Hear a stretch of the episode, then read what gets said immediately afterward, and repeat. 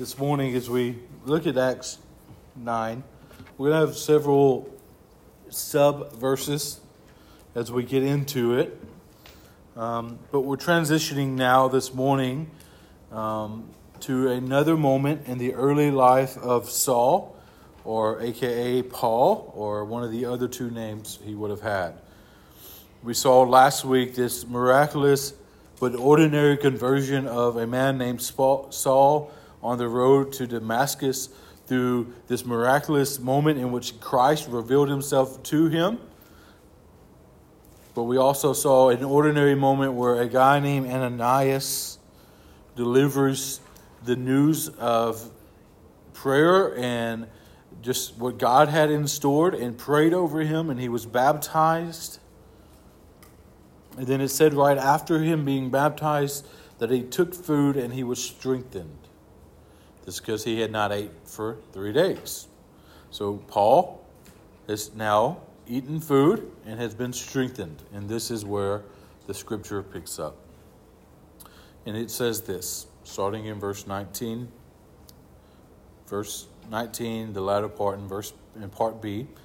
It says, For some days he was with the disciples at Damascus, and immediately he proclaimed Jesus in the synagogue, saying, He is the Son of God. And all who heard him were amazed and said, Is this not the man who made havoc in Jerusalem of those who called upon his name? And has he not come here for the purpose to bring them bound before the chief priest? But Saul increased all the more in strength and confounded the Jews who lived in Damascus by proving that Jesus was the Christ. When many days had passed, the Jews plotted to kill him. But their plot became known to Saul. They were watching the gates day and night in order to kill him. But his disciples took him by night and let him down through an opening in the wall, lowering him in a basket. And when he had come to Jerusalem, he attempted to join the disciples, and they were all afraid of him, for they did not believe that he was a disciple. But Barnabas took him and brought him to the apostles and declared to them how on the road that he had seen the Lord, who spoke to him, and how at Damascus he had preached boldly the name of Jesus. So he went in and out among the Jerusalem, preaching boldly in the name of the Lord. And he spoke and disputed against the Hellenists, but they were seeking to kill him. And when the brothers learned this, they brought him down to Caesarea and sent him off to Tarsus. So the church throughout all of Judea and Galilee and Samaria had peace and was being, built up in walking in the fear of the Lord and in the comfort of the Holy Spirit. It multiplied. Let us pray. Father, this is your word. My prayer would be that we would see this as much more than a history lesson in the life of Saul and the disciples and Barnabas. God, we would see it as more of a history lesson than what happened in Damascus and Jerusalem and the Judean area. But Father, we would see this as an inspired word from you declaring what you had done in your church very early on. And from that, we would see some principles that you would love to see enter and influence the way in which we now, as your believers, your people, live our lives and respond in our churches. We love you and we thank you. In your Son's holy name, amen. This morning, Micah leading worship was not planned but rather was a byproduct of some unforeseen circumstances, and he did a wonderful job, especially considering the fact that he found out about 8:45 this morning. Uh, in all of those things, though, he sang this song that I don't know if we've ever done, uh, but I remember listening to it often um, early in my walk with Christ, and it's that song "Build Your Kingdom" by Rend Collective. And in that song, it's declaring in this really this heart of God building his kingdom here and now, much like the prayer that he inspired and told his disciples to pray that thy kingdom come, thy will be done in heaven and on earth as it is as in heaven on earth as it is in heaven. That God would build his kingdom here and now. It's this prayer, this dependence upon God doing that. And in that song, it declares this, this reality of the church being the, the means in which God is building his kingdom. And that's exactly kind of what we're looking at this morning. Though we're going to look specifically at a man that I'm going to commonly call Paul, even though we know his name is Saul at this point. and as you're going to see on the screen, we're going to see even his name is Paul there, right? But the reality of all of this is that what we're going to see is that the Holy Spirit was actively using Paul and the church to make Christ known and to make disciples of his. Simply that Paul that God through the Spirit was empowering Paul and his church to make converts and disciples, but not separating those two things. Just separating them for our knowledge. But the reality of what we're also going to see is someone that comes to know Christ is not only someone that comes to know Christ in word, but someone that comes to know Christ in deed. So, in all of that, I'm going to just touch very, very quickly because we're going to come back to it in verse 31. In verse 31, we see this phrase, this, this verse. It says, So the church throughout all of Judea and Galilee and Galilee and Samaria, and the peace was being built up. In walking in the fear of the Lord and the comfort of the Holy Spirit, it multiplied. The reason why I'm reading that now, just to kind of give us what's going on here, is that back in Acts chapter 6, Acts chapter 6, verse 7, we see this transition in the life, in the, the uh, historical account of Luke. If we're Luke was taking his attention away from Jerusalem, away from Peter, away from John, and he was moving it outside of Jerusalem to other participants, per se. And he was moving that to Philip, and then we saw we saw Stephen, and then we saw Philip, and now we see Paul. And now this session, this section is being ended this morning's text, and then we're going to pick up back up on the life of Peter at the end of chapter nine, going on into chapter twelve. And so this is an ending moment because I believe he's building the stage of what God was doing, big picture, in the life of the church in all of the places of the Gentiles, in a man that would be known as Paul later on. So he's laying this foundational work of this man named Saul doing this, this work. But I want us to pay attention very closely to some things that are going on in the life of Paul because I believe there's some pretty clear principles that we can take from this. And my prayer would be that just as I read, very opening of this service, is that this would be a time that we can rest in Christ. But I do pray that for myself and for others in the room, for all of us really, that this would also cause some deep conviction in some areas in which we are probably lacking. And so, all that being in mind, Let's look at verse 19. It says, For some days he was with the disciples in Damascus. This is a transitional phase phrase. He says in the beginning of verse 19, 19 he taking food and he was strengthened. And then it goes on and it says, For in some days he was with the disciples at Damascus. So everything that's about to follow until you get to verse 23 is what's occurring in these immediate days. These days, right after Paul was converted to Christianity, right after this miraculous moment in which he encountered the risen Savior, and this normal day moment where this individual comes to him and prays over him, and he is baptized and initiated into the church. But what occurs, I think, is so important, and you'll see it on the screen whenever it's not on Scripture is that he immediately proclaimed Christ. Look at the phrase here in 20. It says, and I'm just taking the terminology that is in Scripture there. It says, and he, he immediately, and immediately he proclaimed Jesus in the synagogues. So Paul is a man, or Saul is in Damascus after he has encountered Christ, but why was he going to Damascus in the first place? You can answer this one. It's not rhetorical. Why was he going to Damascus in the first place?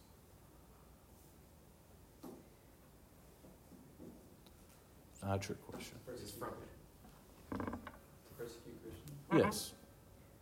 That Paul's Saul's goal in going to Damascus was to take Christians out of the synagogues and out of the home churches and take them back to Jerusalem and to persecute them, per se, to either arrest them, kill them, or whatever in between. But what is this man doing now after he has encountered a risen Savior that called him to himself and called him for a purpose? He immediately proclaimed Jesus in the synagogues. The exact place, place that he was supposed to go and rip Christians out of, what is he doing? He's proclaiming Jesus there. We don't, this isn't a one off moment. This isn't something miraculous that Saul did that we don't see in other places. This is the same thing that the woman at the well does when she encounters Christ. She goes back into town and she proclaims Christ. This is the same thing that individuals all throughout the Gospels and the New Testament do after they encounter Jesus. The point I want to make in this, before we get to the rest of the scripture, is that this is the goal and this is the calling initially for every believer. It doesn't matter if you've been saved for a day, it doesn't matter if you've been saved for a year or if you've been saved for 15 years. Our calling, first and foremost, is to proclaim Christ. We don't know how long this immediate is speaking to specifically, but I would assume that it was not a short period, it was not a quick, a long period of time, but rather a very quick period of time. So Paul is in the synagogues proclaiming Christ. And what is he saying? That he is the Son of God. We're going to get to that in just a second. But look at the response. Says, And all who heard him were amazed and said, Is this not the man who made havoc in Jerusalem of all who were called upon this name? And has he not come here for this purpose to bring them bound before the chief priests? But Saul increased all the more in strength and confounded the Jews who lived in Damascus. That confounded means baffled. He baffled those Jews living in Damascus by proving that Jesus was the Christ. So, what is Paul doing in this moment? He is proclaiming Jesus, and in proclaiming Jesus, what he's trying to display to them and what his words and his deeds are doing is showing that Jesus is the Son of God and that he is the Christ. The point being here is that Paul, simply speaking, that this is the Jesus, was confusing to these people. Because his goal, his desire in coming to Damascus was to take people that blasphemed God in his eyes by saying that Jesus was God and to take them and arrest them and persecute them and possibly even kill them. But that same man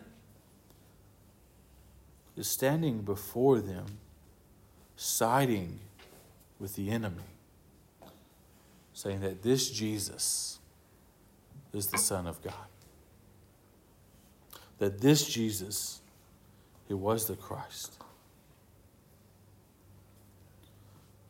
We can read this and touch on this, but I don't think we truly understand the confusing nature of this for those Jews in Damascus. See, the reality here is that Jesus transformed Saul on the road to Damascus. And what that led to naturally was an immediate proclamation of Jesus as the Son of God and that he was the Christ. What I want us to take from this very, very plainly is that conversion certainly We are saved and redeemed. It is a work of God, a work of the Spirit. As James tells us, though, that faith without works is dead. And what we see in the life of people transformed by the gospel in the scriptures is that immediately they told people of this wonderful news. And if I'm going to be honest, I look back at my own life so often and I think of encounters where I had an opportunity to proclaim the gospel, even on, on everyday occurrences, the, the opportunity to proclaim Christ and stand up for the reality and the truth of the gospel, but how quickly I fold. I think if we're going to be honest, we would all find ourselves in very similar circumstances. And I don't say this to bring down a weight upon us to where we can't move forward, but to say it very simply is that people who are transformed by the gospel are people who proclaim the gospel. That those who are saved are not only saved in word, but they're saved in deed. That faith without works is dead. Now, certainly, this is a mantra that I would say very often, and you guys know very well that I'm going to say it now, is certainly we're not saved by any works that we do after knowing Christ, but knowing Christ transforms us and changes us to the point in which we are changed. We're different people. It's not as if there's small changes in our lives. We're transformed. And being transformed, we are people that want to proclaim Christ and desire to proclaim Christ. So what we see first and foremost in Paul's conversion, he immediately proclaims Christ. Second thing I want us to see, though, is that Paul makes disciples. And I put that parentheses in quotation simply because we would all know that we are not the change agent of anyone. We are not the only work of discipleship or any of that nature in anybody's life that is a work of God, a work of the Spirit, just like salvation is.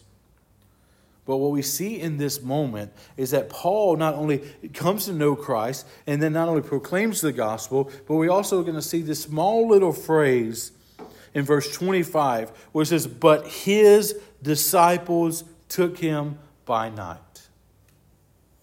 But how is that the case? Well, let's look at it. In verse 23, it says, When many days had passed. Now, this is a terrible terrible translation for us because it doesn't tell us any details, right? Earlier it says immediately, and for that we, we assume, we don't know how many days it is, but we would assume there was a quick period of time, right? But here it says that many days had passed. We have no idea what that many days means. Could it be 60? Could it be 360? Could it be 160? Who knows, right? But the reality here is I think Scripture tells us elsewhere how many days this was. And so this is where we're going to flip a little bit. Turn with me to Galatians chapter 1. Galatians chapter 1. We're going to be looking at 11 through 18. Galatians chapter 1, 11 through 18 says this For I would have you know, brothers, that the gospel that was proclaimed by me is not man's gospel. I'm going to pause here. Galatians, Paul is defending the gospel in which he preached as one that was received by God, from God, not by man. Okay, that's the main point of this section in Galatians. But we get a snippet of the history of Paul here, and that's what I want us to focus on. Okay, verse 12.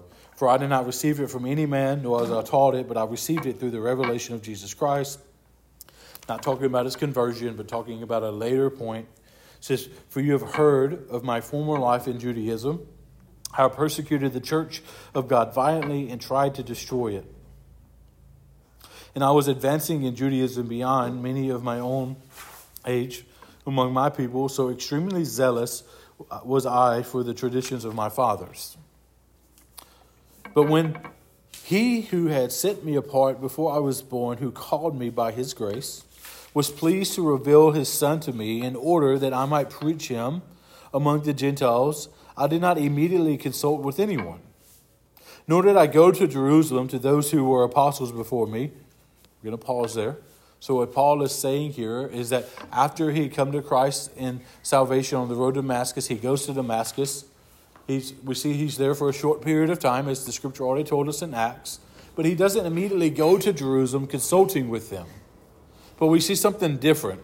Keep reading with me. It says, And I went to Arabia and returned again to Damascus. All right. So he goes to Arabia and he comes back to Damascus. So I return back to Damascus. So we see this period of time where he's in Damascus for a short period of time. He goes to Arabia and then he comes back to Damascus. The reason why that's going to be important is in just a little bit, we see in just in this set of scripture, we see this in when many days had passed. The many days had passed was the time period in which he was in Arabia. And then following that, it says the Jews plotted to kill him. That is what happens when he returned back from Damascus. Luke is not given a detailed summary of Paul's life, but rather speaking of the conversion moments in which the Spirit of God was working in his church. Okay? Look at verse 18 in Galatians chapter 1. Then, after three years, I went up to Jerusalem to visit Cephas and remained with him 15 days. So, we don't know exactly how long he was in Damascus and how long he was in Arabia. But what we're going to see in just a moment, when you get to verse 26, in this, and when many days had passed, there's a three year span here. Okay, but even more than that, turn with me to 2 Corinthians chapter 11, 32 through 33. It says, At Damascus, the governor, under, the governor under King Aretas was guarding the city of Damascus in order to seize me.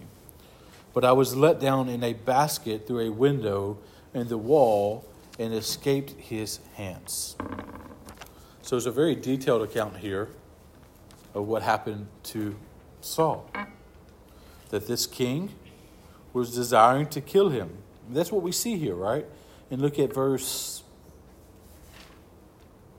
well, we're going to get to that in a moment. I'm getting ahead of myself. No, I'm not. I'm sorry. We're here. It says, They plotted to kill him, but their plot came known to Saul. They were watching the gates day and night in order to kill him. That in this moment, in this three year span, something occurred. Something occurred to the extent where this Gentile king is desiring to kill Saul. We don't know what happens. We don't know what occurs in this three year span from his conversion to this moment in which this king is wanting to kill him. So often we think of this time, and by we, I mean theologians and other people that have just contemplated this and actually thought through this. They think of his time in Arabia as almost this retreat where he goes away for three years and it's almost like a meditation retreat where he's taking in information he's trusting in god he's growing in christ and certainly he's growing in christ in all of these circumstances but a man who goes to a retreat to grow more in scripture not in action but in knowledge does not cause a reason for his own death so Saul is not stopping this moment where he's preaching the gospel, but he's doing it in this area of Damascus and Arabia, and I would argue somewhere in between as well. Why is this important, though? It's because we see this little phrase, but his disciples took him by night. We could skip over that so easily. Because I, for so long, me personally, I wouldn't have read this as but his disciples, but I would have read it as the disciples. But the reality here is Paul had men, possibly women, that he was pouring into. How long has he been saved at this point? Three years. So, what I want us to see in this is there's no magical turning point in which we as we saw in a moment ago, proclaim Christ. We proclaim Christ when we come to know Christ. And there's no magical turning point when we begin to make disciples. Because making disciples begins with proclaiming the gospel. And then from there, it is a natural outflow. Because remember what I said earlier we're not saved only in word, but we're saved in deed. So I would argue what's going on here is that in this three year span, though he's in Arabia and Damascus and these areas in between, Saul is proclaiming Christ. People are coming to know Christ, and he's teaching them how to follow Christ. Why is that important? That's important because arguably half of the room was never truly discipled by someone, and the other half in the room probably really didn't receive discipleship until the last three or four years. And then, if we're going to be completely transparent here, many of us are not actively making disciples in our own lives. And if I pulled the room, I think what we would determine is that Tanaya would be the most recent person that was saved. And that's coming on two years now. As I said earlier, this is not a beating down session, but this is a session for us to see the importance of proclaiming Christ and making disciples. And in just a little bit, we're going to see that it's not all of our efforts, but the efforts of the Spirit. But in those two things, what I want us to see very, very clearly is that if you have come to know Christ, it is your job to proclaim Christ and make disciples. Let's keep going in the text. This is where we get a little different in the concept and the structure here. And honestly, would probably be better to separate the first two and these latter two into uh, two separate sermons, but um, I desire to preach it all in one. So we see this moment in which Paul, Saul, goes back to Jerusalem. And we see another principle, though, but not in the life of Saul. Let's look at it together. It says, When he came to Jerusalem, he attempted to join the disciples, and they were afraid of him. They did not believe he was a disciple.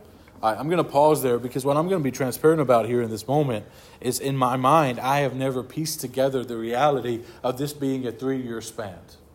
In my mind, this was a moment in which Saul was converted. He stays in Damascus for a little bit of time and then he goes back to Jerusalem. And then going back to Jerusalem, it would make perfect sense that these disciples would be reluctant to receive him.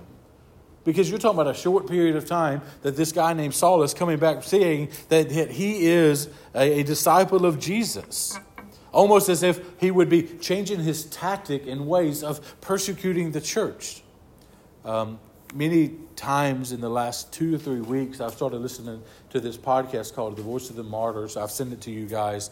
And just listening to some different stories and then the historical moments in the church's life, it is not uncommon that the enemy would pretend to be one of us so that he could take the people into persecution.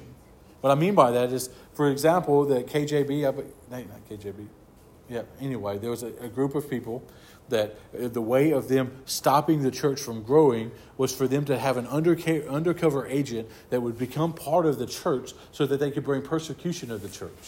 And there, we still see this same tactic today. So the disciples are responding naturally but what does baffle me personally is the fact that there's been a three year span here. And certainly they would have known about this because it just got word to them not too many verses ago that, that after Philip went to Samaria, the gospel was being made known. So, why was Peter and John not aware of this? And why are they so shocked at this? We don't know. But what we do know is for whatever reasons, they reject Saul.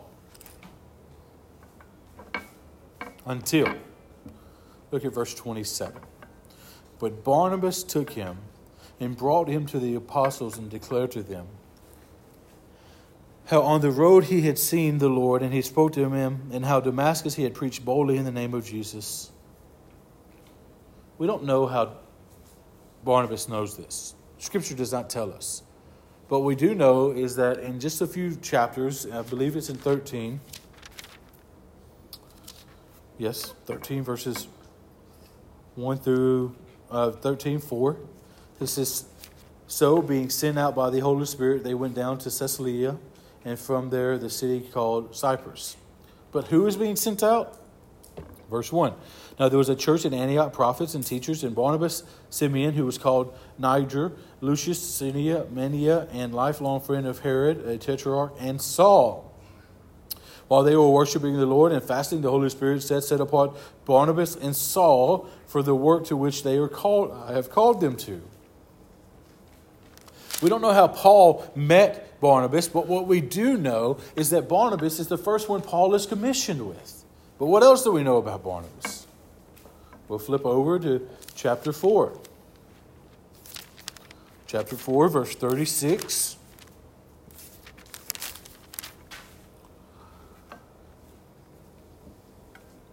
Thus, Joseph, who was also called the apostle Barnabas, which means son of encouragement, a Levite, a native of Cyprus, sold a field that belonged to him and brought the money and laid it at the apostles' feet. So, a, an apostle whose name was essentially changed to Barnabas. Why? Because it was a nickname meaning son of encouragement. The son of encouragement stands up on the behalf of Saul to the apostles, to the disciples. Man, that's, that's good for us there. The reason why that's good for us there is because what we see in this is not only do we see this moment in which Paul is proclaiming Christ, not only do we see this moment in which Paul is making disciples, but we see this moment in which the rejection of Paul from the apostles, this guy named Barnabas is by his side, encouraging him, vouching for him, being the reference on his resume, saying, Look, this guy is legit. This is what he has done for the cause. I can't say this. This is where I'm going to step away from Scripture and I'm going to say this in a different tone, okay? I would not be shocked to find out one day, if we find out things like this in heaven, that Barnabas played a part in discipling Saul. If nothing else, he was a son of encouragement to Saul in Jerusalem, but possibly even in Damascus, because they had to have encountered each other somewhere. This is where I'm going to take liberty and take it as a stretch here and say not only are we called to proclaim Christ, not only are we called to make disciples, but we need people in our lives that are going to encourage us and build us up and make us disciples, to disciple us.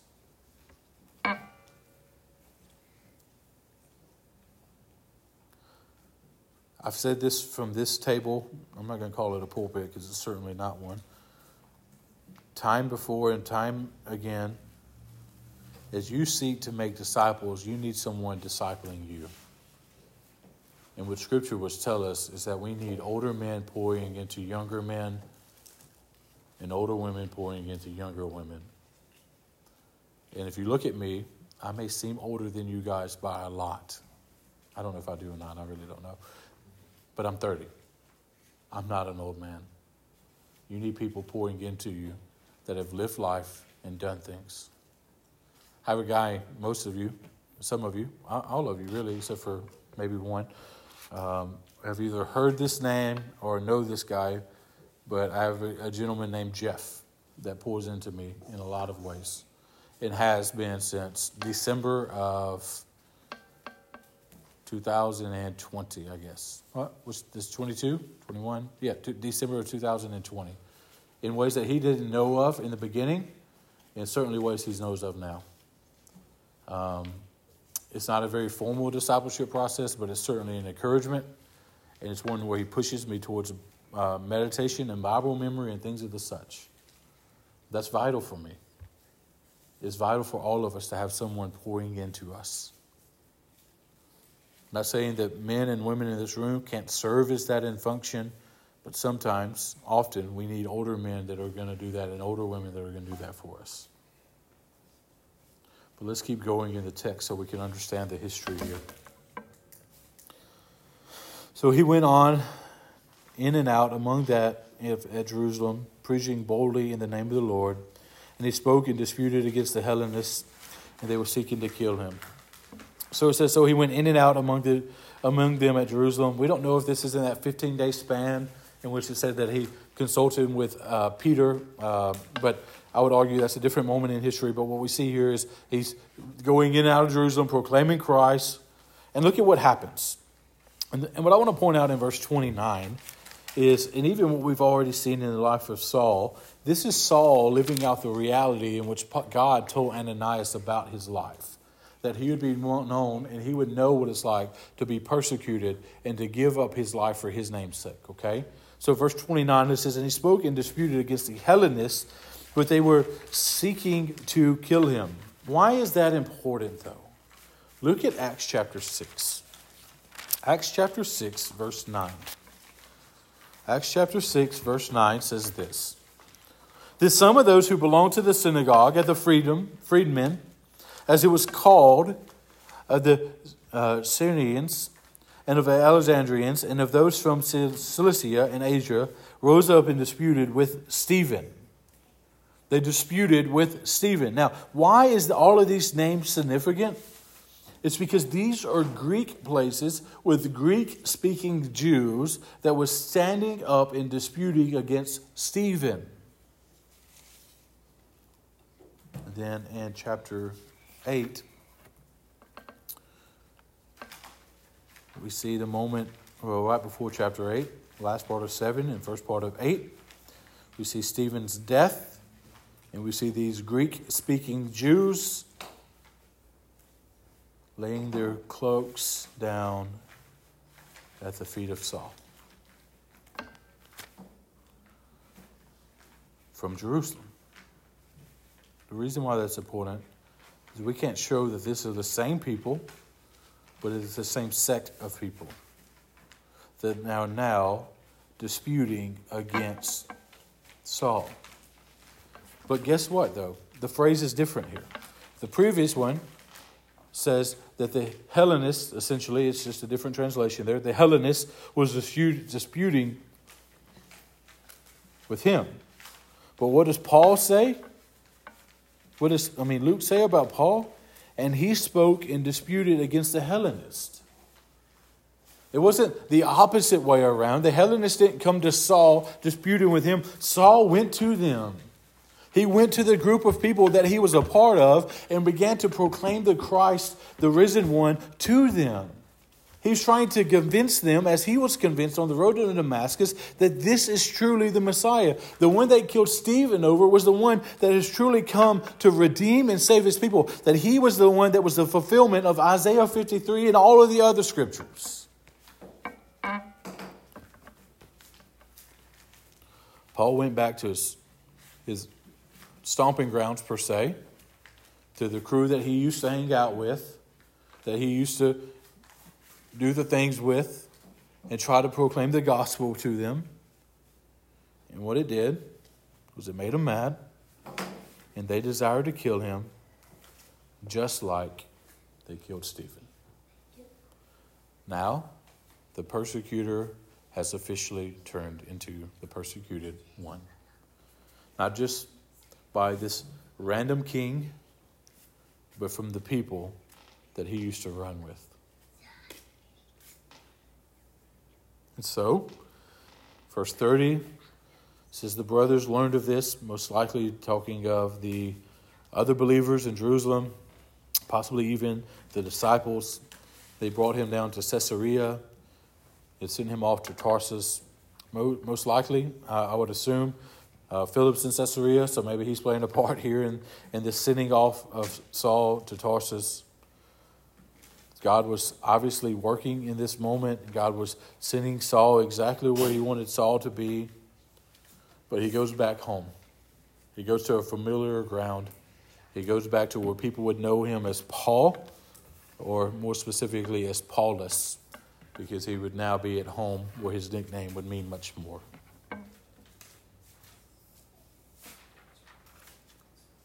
But look at the last part here. This is the last point I want to make.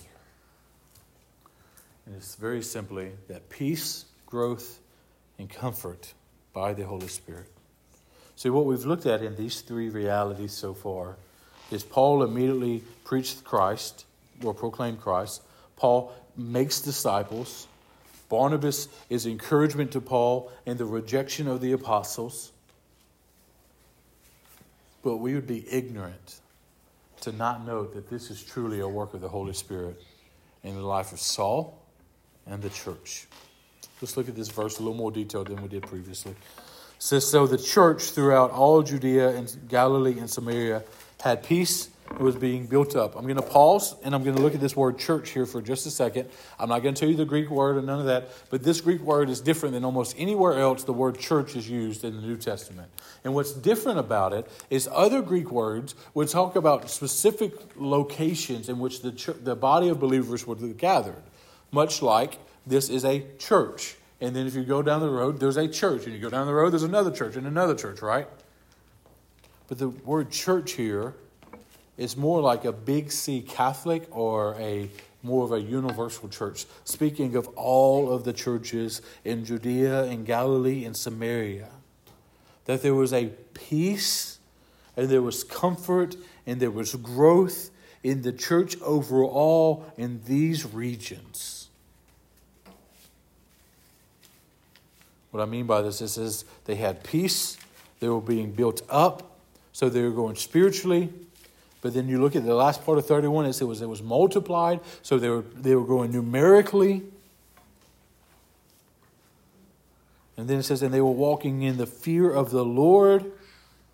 So they were walking in the fear of the Lord. So they were not fearing Saul anymore or the persecutor anymore, but they were fearing God over man. And in that they found comfort of the Holy Spirit. Why is that significant? Why is Luke ending this entire section with that phrase,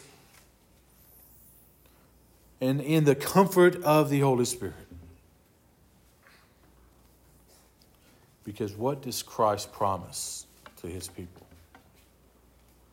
That it's better for him to leave so that the Comforter would come to them. See, the reality here is we can look and we can see Paul proclaiming, we can see Paul making, and we can see Barnabas encouraging. But the Spirit of God is doing the work in the hearts of men and women to save, to grow, to develop, to cause peace, to cause comfort. God was doing a work that only God could do. And what I want to say to that before we transition to our last song together is very simply we are called. Like there's no dancing around this. We are called no matter of our desire to speak to people, no matter our willingness or ability, no matter our growth, no matter our understanding, as people that have been redeemed by Christ, we are called to proclaim the gospel. And if you know the gospel well enough to believe in Jesus and trust in Him and be redeemed and saved, then you should know the gospel well enough to tell others about it. We're called to be that, we're called to proclaim. We're called to make disciples. We're called to, to gr- help individuals grow in the knowledge and the truth and the princip- principles of knowing Jesus. We're called to these things. We need people around us to encourage and to build us up and to guide us and to help us even in our own spiritual growth. But if we do a single bit of that, without the work of the Holy Spirit in our lives, it will be meaningless. You can pick up your Bible and you can read it every day of your life. And I have confidence that God's going to speak to you through His Word. But if you do it passively, unintentionally, undesirably, if you proclaim the gospel unenthusiastically, if you aren't committed to making disciples, if you're not trusting that God is going to do something in all of this, in all of these circumstances, if you're not leaning into the Spirit to guide and to direct and to empower you to accomplish these things, if we as a church seek to grow a church without prayer and commitment and dependence upon the work of the Holy Spirit, then it will never grow. we will never grow and we will never see a single soul baptized or grow spiritually to the point to where it matters. We could do all the right things. We could check all the right boxes. But unless we live reliant, trusting, depending in the work of God through the Spirit of God, through the salvation of Christ, and through the sovereignty of the Father, then we could quit now and the impact would be no different. But I don't think that's what any of us desire. So the encouragement, the rest that we can find as Micah comes and we're going to sing a song together is very simply let's flip the scripts here. If you're here and you may be convicted over the lack of proclamation of the gospel, the lack of making disciples, the lack of being poured into, my encouragement to you as we sing this last song together that you would take a very serious reflection of your life and you would pray to God that God, through the Spirit of God, would provide an opportunity for someone to pour into you, for someone to be able to pour the gospel out to, and for someone for you to pour into. That you would trust in God to provide these things for you, and then you would seek out someone you would pray for someone to teach you. You would pray for someone to share the gospel with that one individual, that two individuals that does not know Jesus, and you know they don't. You would pray for an opportunity. If that freaks you out and scares you, you would seek someone to teach you how to do that. That you would be pre- prepared and equipped to make disciples of those who come into your life. Very simply put, my prayer for us right now is that we would find our dependence upon the Spirit to lead, guide, and direct us in all these other three ways. But that does not remove the importance of us actually physically doing something. There's a balance between faith and work. Let's have faith in the Spirit to guide, and let's do the physical work that it takes to get there. Let's pray. Heavenly Father, we love you. We thank you. We pray now that you would be glorified in the preaching of your word. God, that you would be glorified in the singing of this song together. And God, that your people would be strengthened by your good news of the gospel. And that your people would be strengthened in the reality that your Spirit is working actively in our lives and in the lives of those around us. We love you and we praise you. In your Son's holy name. Amen.